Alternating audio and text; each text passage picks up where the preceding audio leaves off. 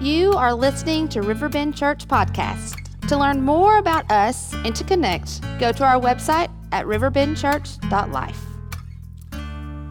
Well, good morning, Riverbend Church. I hope you are doing well. I miss meeting on campus with you today, uh, but I do hope you and your family are safe. And so, if you're tuning in right now and you have the ability, drop us a thumbs up or praise hand, something. Let us know that you're good and you're with us this morning. Uh, we continue to worship together right now instead of in one building. Uh, we literally have hundreds and hundreds of buildings all over the place that are tuning in and worship this morning. And so, uh, we're going to get in the Word together for a few minutes this morning. Uh, this is the week three of our series called Breakthrough.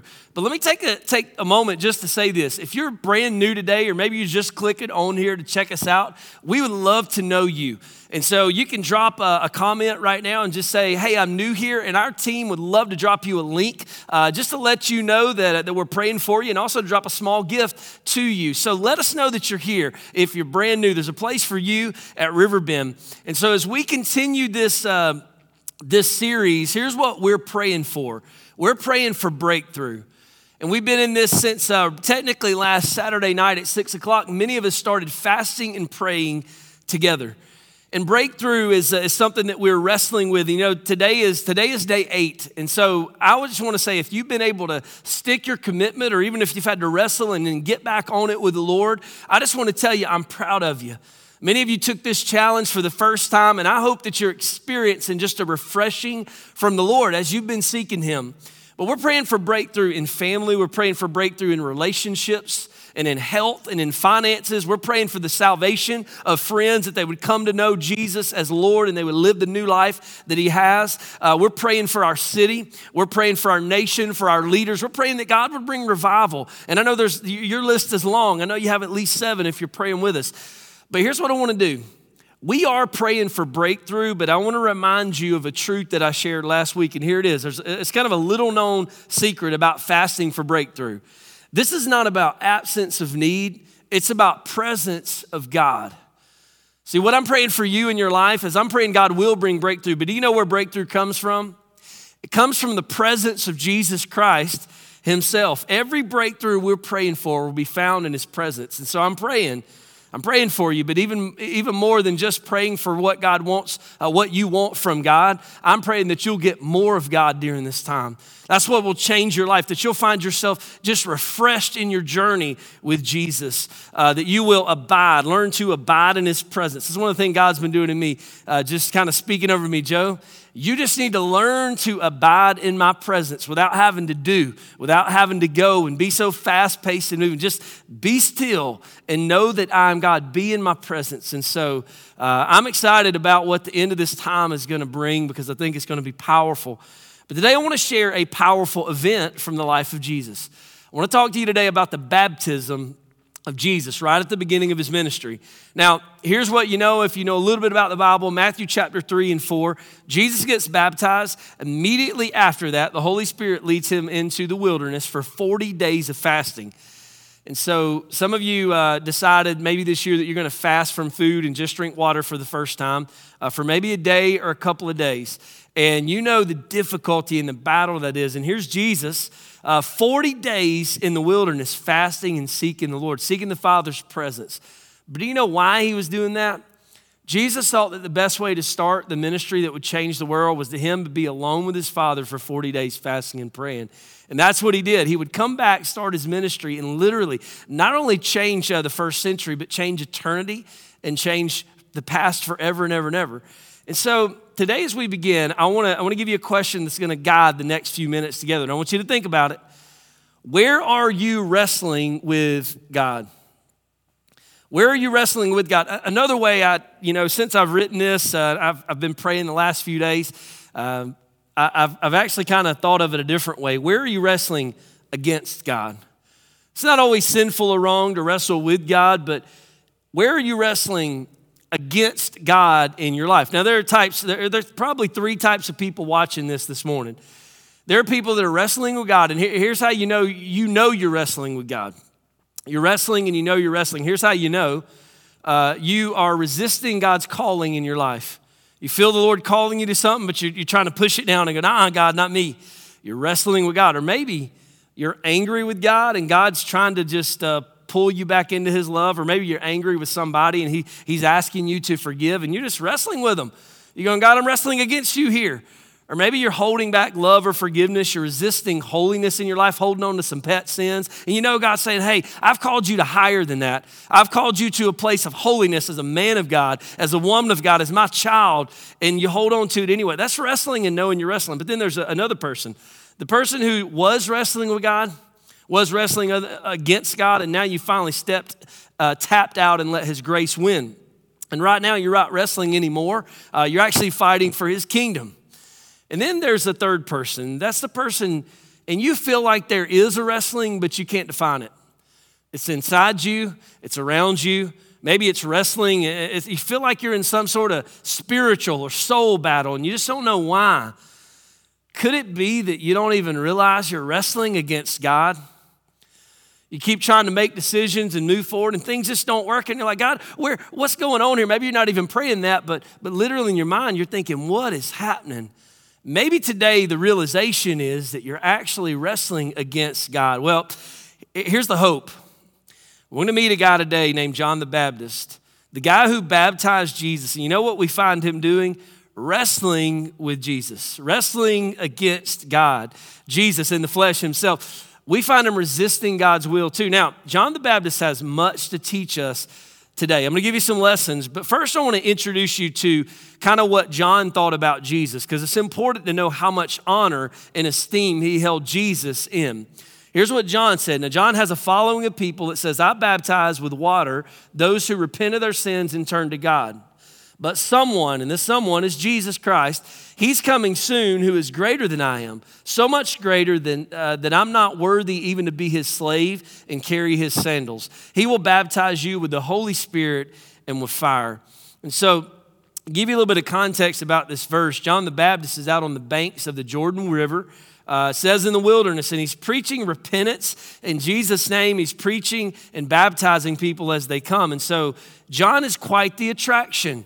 He's sort of this country boy, long haired. He literally eats bugs. You can read this in scripture. He's out here. He has this anointing of God on his life. He's just sort of, sort of a weird cat that's living out in the, in the sticks. And people are coming from miles around. All Judea is going out to them. Many are hearing this message of, of repentance and turning to God. And many are believing and they're being baptized. And so he's sort of a ministry celebrity of the day, a great man. But here's what we find him saying you think I'm great? John says. He says, The person I'm preaching about here, he's coming soon. And he's so much greater than me that I'm not even worthy to be his slave and carry his filthy sandals. He put Jesus on a high pedestal. Everybody else put John on this high pedestal out in the wilderness. Jesus said, No, no, no, no. John said, No, no, no, no. It's Jesus. And so I baptize with water, John said. He says, He's going to baptize you with the Holy Spirit. He's going to immerse you in the Spirit. Well, about that time, Jesus is, uh, or John is, is telling his friends and, and the listeners about Jesus. Guess who shows up on the scene? Verse 13. It says, Jesus. Jesus went from Galilee to the Jordan River to be baptized by John. But check this out John tried to talk him out of it. See John's resistance and wrestling against God here? Jesus, I'm the one who needs to be baptized by you. So why are you coming to me? So it's understandable. Now, I don't think it's a sinful wrestling of John here, but John is wrestling. And here's some of the, one of the things God spoke to me.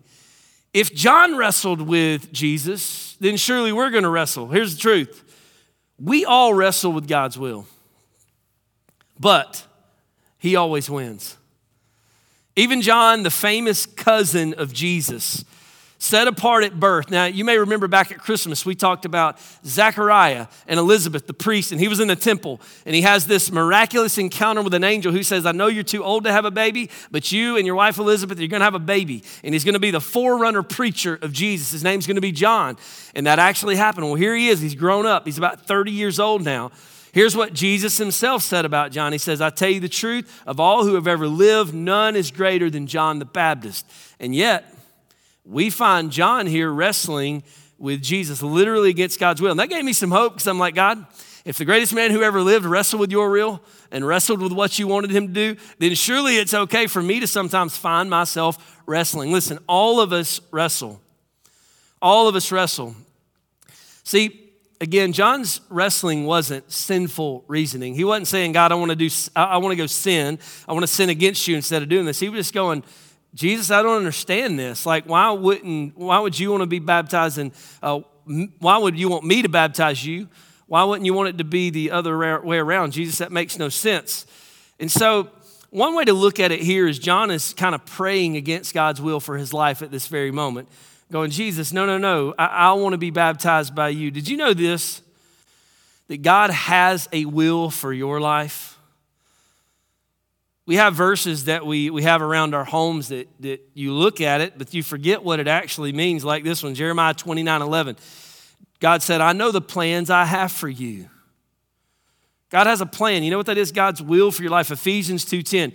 You are a masterpiece designed to complete the good works that I planned for you. Romans 11 29, I love this one.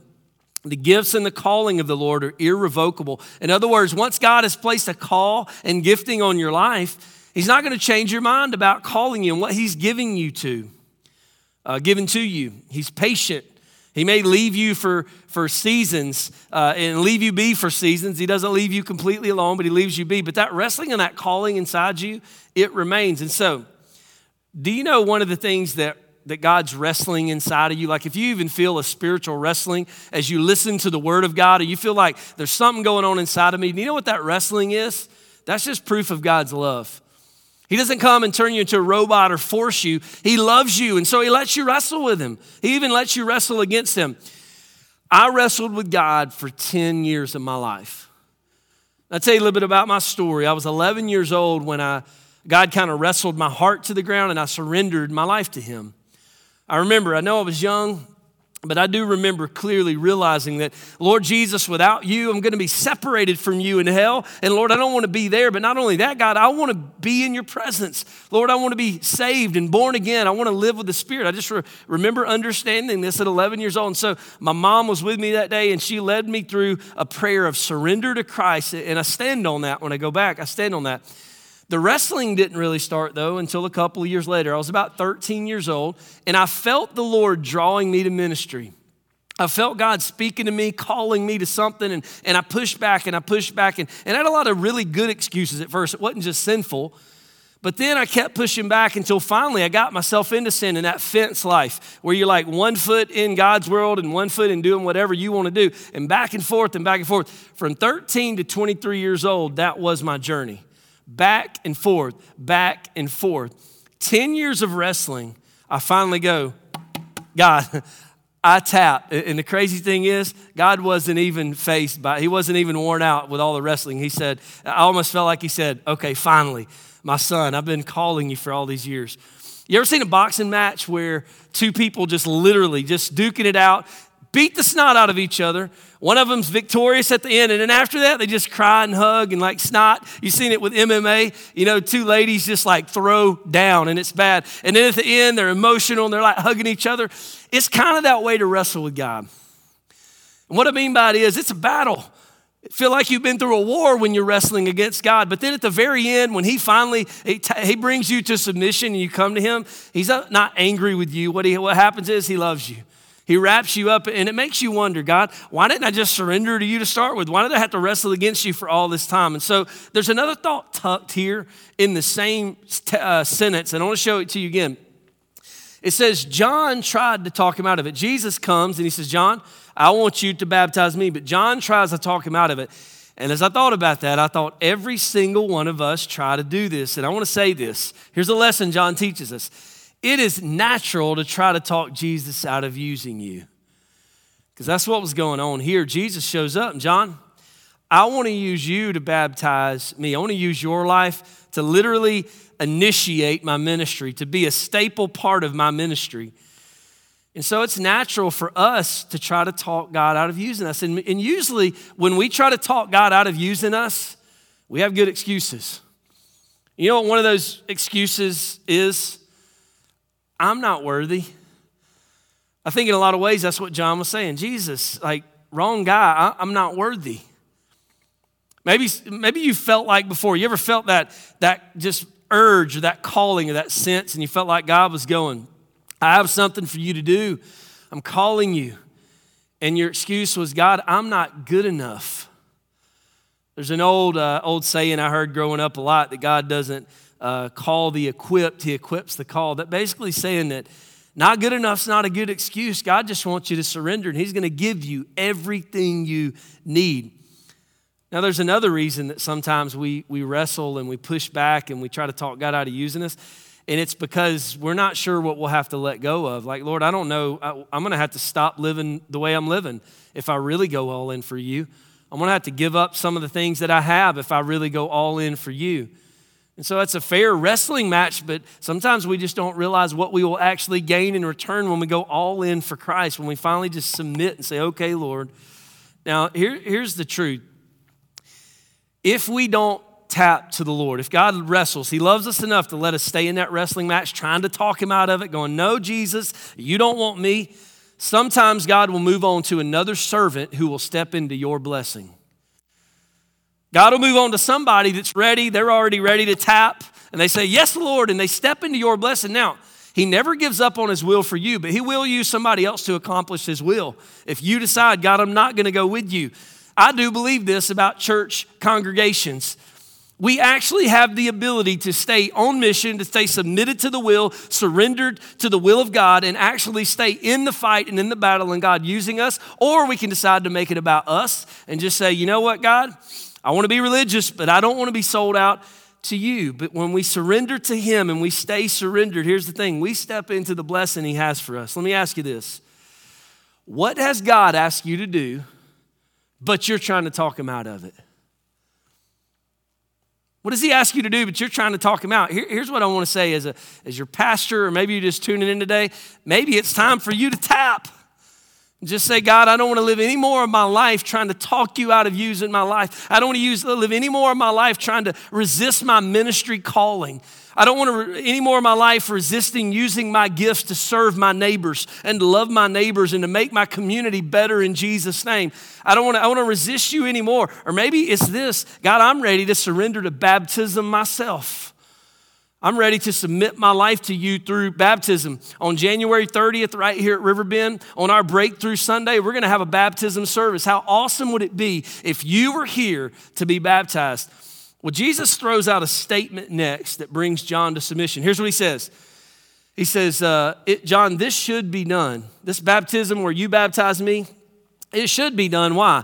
We must carry out all that God requires. And so, John here, I think he kind of reluctantly agrees to baptize Jesus. Well, okay, Jesus, I'll, I will do what you want me to do.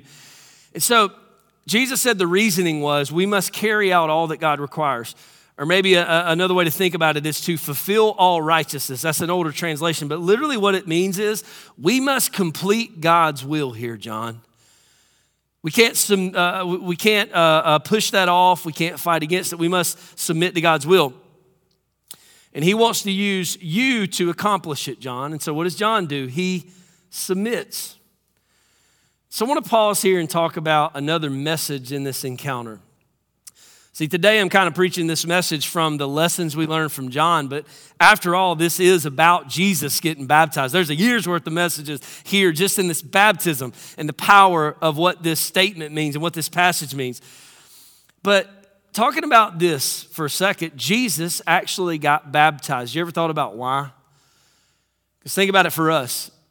Baptism, you know, if, if it's indoor, we usually set a trough up here on our stage and, and we have water in it and we have people come up and they profess Jesus and that they've turned from their sin and they made him Lord and, uh, and we baptize them. We fully immerse them and say, Jesus, dead to the old person, alive to you. And so Jesus is getting baptized here. We usually think of sinners getting baptized, and Jesus wasn't a sinner. And to make it even worse, in the first century, if you do a little study, Baptism was actually uh, sort of um, uh, something for a Jew that would have uh, been a, a, guilty admission of being worse than a Gentile. To be baptized was to say, God, I've been away from you and I've been worse than even a Gentile, uh, which was a, a big no no. It was like basically saying, Jesus, I've been a dog. I've been living like a dog and I'm coming back to you. And so, very few Jews were ever baptized uh, before Jesus' time. But here's Jesus who gets, uh, gets baptized in front of all of them, and I think sort of shames them. Jesus, our perfect Savior, had no sin. He wasn't baptized for his sin. that he would be dead to the old person and alive to the new. He was baptized to identify with us as sinners, to set the first example of what it means to be uh, in, in believers' baptism.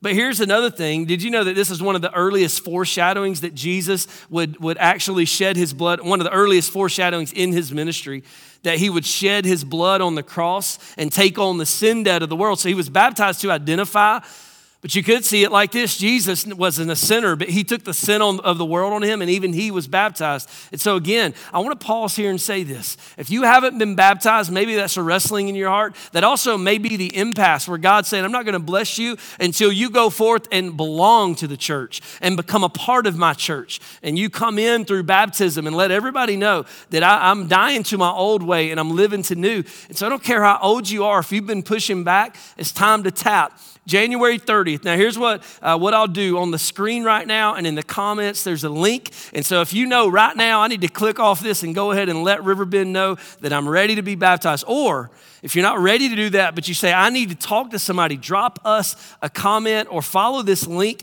uh, so that I can follow up with you and our team can. We would love to know and help you get connected. And so, follow that. Now, John submits to, he agrees to baptize Jesus, but it's sort of reluctant, or at least that's how I see it a little bit. It's like, well, okay, Jesus, I will. And there was a lesson for me in that when I read it, and I like this one. Did you know that even reluctant obedience can bring breakthrough in your life? Even at the point where you go, God, I don't know if I really want to do this. John's like, I don't know if I really want to do this, Jesus. You should be baptizing me, but okay, I'll do it. It brings breakthrough.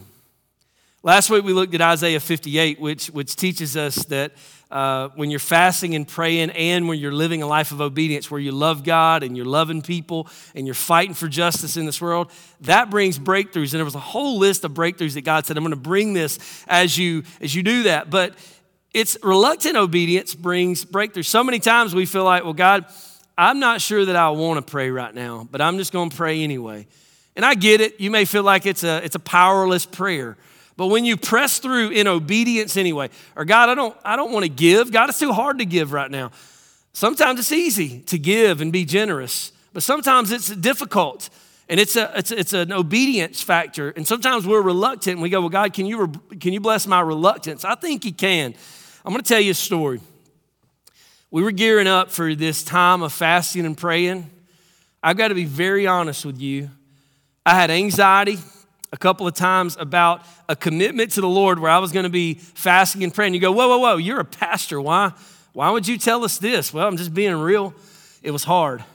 Leading up to uh, last Saturday when we started, I had several times where I almost tapped out and just said, you know, I'm just going to pray. I'm not going to take this fasting and generosity thing seriously. Like I do that anyway, Lord. So, or I do the generosity thing, but God, fasting is a really big deal. And I got, I got anxious about it. Also, when I started last Saturday, I was very reluctant. And the Lord kind of convicted me about my reluctance. But you know what? Even if you're reluctant to be obedient, there's breakthrough that come. Because what happens is, even when you're reluctantly obedient, as soon as you step into obedience, you start to experience God. And once you get a taste of Him, you want more. And that's kind of what my week has been like this week in fasting and praying and seeking the Lord. And so, man, I hope that's your experience too. Even if you were reluctant, that you've already tasted and seen that the Lord is good. And so, what happens after baptism here is a powerful display of God's presence. One of the greatest in Scripture, a powerful display. Look what, what the Bible says. After his baptism, Jesus came up out of the water. And by the way, uh, this is why we believe in baptism by immersion. This is also uh, why John the Baptist was called John the Baptist. It had nothing to do with denominations at all uh, in Scripture. What it had to do with is the fact that John fully immersed people in water, baptized them. Jesus came up out of the water, then he walks out of the water. As the heavens were open, uh, the heavens were open, he saw the Spirit of God descending like a dove and settling on him. And a voice from heaven said, This is my dearly loved Son who brings me great joy. See, Here's what John would tell us surrender to the will of God allows you to see what others don't see and hear what others don't hear. John, and I believe probably those in attendance that day, literally saw something supernatural as Jesus was baptized. They, they saw heaven open. And I don't know exactly what that looked like. Maybe it was bright light from the sky. Probably so, something bright and heavenly. They could just tell it was angelic almost. The Holy Spirit descends like a dove in the form of a dove. The Holy Spirit is spirit, and spirit cannot be seen, just like your and my spirit can't be seen. But in, in that day, he took the form of a dove. That's what they described it like, like a dove coming down and it settled on Jesus and remained on him. And then they hear the voice from heaven, which is the voice of the Father, that says, This is my dearly Son. He brings me great joy. They got to hear that because John surrendered and submitted to the will of God. Now, something really interesting about this this is one of the clearest pictures of the Trinity in Scripture. You have God the Father, the voice of the Father. You have Jesus the Son, you could see him physically, and then you have the presence of the Spirit like a dove. Father, Son, Holy Spirit, the Trinity in one place. Now, some push back on surrender because they want to see God first. And I've heard that before. Well, if God had just answered my prayer, then I would believe. Or if God would just, you know, like do a miracle for me, then I would believe. And, and here's the thing that's backwards theology. God may show you signs and wonders and to draw you to Him. But when the Holy Spirit, that, that is a miracle, by the way, when the Holy Spirit begins to draw you, what happens is surrender opens your eyes and opens your ears. And what I mean by that, sometimes you can't understand the Word of God until you surrender to the will of God. And then all of a sudden, the Bible comes alive to you. Your prayer times can feel dead. You can get down on your knees and you go, This is useless, Lord. I don't feel you. Where are you? But as soon as you submit to His will and you start living for Him, all of a sudden prayer becomes powerful. I would say that when you fast, prayer becomes powerful when you step into that obedience. And here's the truth you begin to hear. You begin to see things others can't see and hear things others can't hear, and it encourages your spirit. I thought about this too. The Spirit of God, it says it, it came down from heaven and it settled on Jesus. It remained on him, in other words.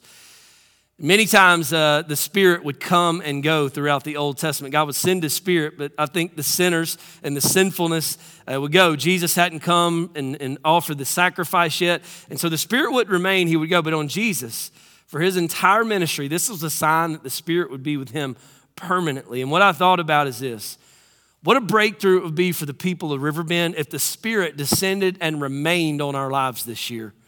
If we didn't quench the Spirit, we didn't grieve the Spirit, we didn't do things that cause the Spirit, not, not to, to unseal our hearts, because that's impossible, but to say, I can't work through you, I can't anoint your life right now.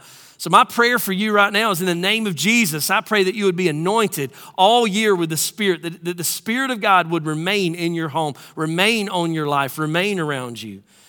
Now, the last part, of, part here that I want to talk about today is, is the voice of God and what He said this voice comes from heaven, we know it's the Heavenly Father. It says, This is my dearly loved Son who brings me great joy. You can read right over this uh, and miss the power in it at times, and I have, and maybe you have. But think about the, the uh, chronology of this. When did Jesus, uh, when did God say this to Jesus? It was at the very beginning of his ministry. So at this point, John the Baptist was famous, Jesus wasn't. He'd done, he hadn't done any miracles, he hadn't fed 5,000, he hadn't raised anyone from the dead yet. He hadn't preached where many believed, and he, hadn't done this yet. Nobody knew who he was. He was sort of coming out of the shadows of being a normal guy who lived in a normal home for 30 years. And so before Jesus did any miracles, you know what the, the Father says to him? This is my loved Son who brings me joy. Before Jesus did any ministry, he said, This is my, my loved son, my beloved son who brings me great joy. Before he went to the cross and before the resurrection, he was already told, I love you. You bring me great joy. He was telling everybody, I love him. He brings me great joy. And, and as I thought about that, here's there's the statement. He was fully accepted and fully loved by his father apart from his performance. That's something sometimes that keeps people from coming to God is the fact that we assume He won't accept us even if we do.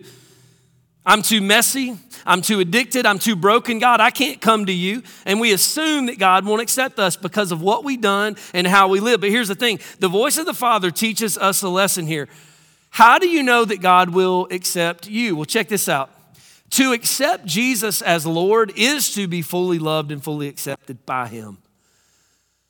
Now we know that John 3:16 says, God so loved the world that, that he gave his only son, that anyone believes in him will not perish but have eternal life. So we know that God loves the world. But how do you know that you're fully loved and accepted? Well, it's that moment that you turn, you may feel the drawing of God's love, you may feel the warmth of his love and the drawing of the Spirit. But the very moment you turn to him is the first moment you can fully realize I'm loved and I'm accepted. Because your acceptance is not based on performance, it's based on Jesus and what he did for you. Literally, Jesus took our place on the sin cross so that God could look at us and say, I love you, I fully accept you. The moment you accept him as the Lord and say, Jesus, I'm yours, he says you are fully loved and fully accepted. And that may be the wrestling that we've talked about this morning, where you've been wrestling against God. Wrestling, uh, wrestling with God about your salvation, pushing back, and you had good excuses. You try to talk God out of it.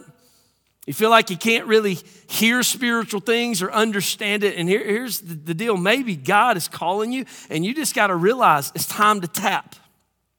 You will never uh, know that you are fully loved and accepted until you let go of your pride, until you, you stop letting your past hurt keep, keep you from being the thing that goes all in with the Lord saying, Lord, I tried and failed before. And, and stop using the excuses and just go, God, I lay it down before you. And here's the thing the moment you lay it down, the moment, you know, this is the picture in our hearts. The moment that you come in your heart and you submit to Him in your heart and you lay that pride aside, here's the thing when you let it go, then you'll know. When you let it go, when you finally say, okay, God, no more riding the fence for me. Jesus, I'm in. You know what He says? That's my son that I'm well pleased in. That's my daughter that I'm well pleasing. That's what we get to hear over our lives. That one brings me great joy. Why? Just because you surrendered, because you accepted the sacrifice of his son for you. So let me give you a question to ponder this morning as we wrap up. Where are you wrestling with God? And it's time to tap. Lord, I tap. I surrender to you today. And so maybe for you, you literally at that moment where you're going, I'm ready to accept the Lord Jesus. I want to lead you through a prayer right now, right where you are in your home. And He will accept you, He fully loves you. But it begins with this full surrender moment. Will you pray this with me? Say, Jesus, I surrender my life to you today. I'm asking you to forgive me. And if you know there are things on your heart right now that, that you need Him to forgive you for, just tell Him. Say it out loud to Him God, I'm asking you to forgive me. And give Him the list. And guess what? He forgives you. And then say this to the Lord say, Thank you for accepting me. Thank you for loving me. And then tell Him this You're the boss. I'm ready to follow you. I'm ready to live by your word, and I'm ready to have your spirit fill my life. And say this in Jesus' name. Amen. Listen, if you surrendered to Him today, you're fully loved and fully accepted, and I would love to know and celebrate with you. Will you reach out? Just like all heaven is celebrating, we want to celebrate. For everyone else tuning in today, where is it that you need to tap? What is God asking you to do in 2022? And it's time to just go, you know what, Lord? I tap. Listen, I'm going to be fasting and praying for you. Because as you tap out to the Lord and just go, okay, Lord, I'm done wrestling against you. Here I am. Whatever that may be. Maybe it's that baptism on January 30th that we have. Maybe it's something else in your life where you know God's calling you. But whatever it is, will you just surrender to Him today? I want to pray for you as we close. So, Lord, I pray for every person that's been wrestling against you. God, I'm asking you, reveal yourself to every person tuning in today. Lord, may we be convicted. God, may we be ready to just go, Lord, I'm in. I, I, tap out Jesus. And we receive something so much better than what we actually give up and surrender to. So, Lord, I just praise you for what the work you're going to do. I praise you for this season of fasting and prayer, this day eight, Lord. I know many of us are struggling. And so, God, I just pray that you'll give strength and you'll let there be anointing. And, God, there'll be uh, just a refreshing from the, the presence of the Lord as we do this. God, move across our city, move across our county, and across everyone from, from wherever we're tuning in, our neighborhoods, Lord.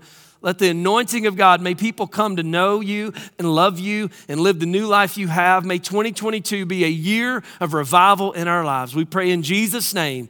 And everybody said, Amen. You matter. I can't wait to see you back on campus next Sunday. Thank you for listening to the Riverbend Church podcast.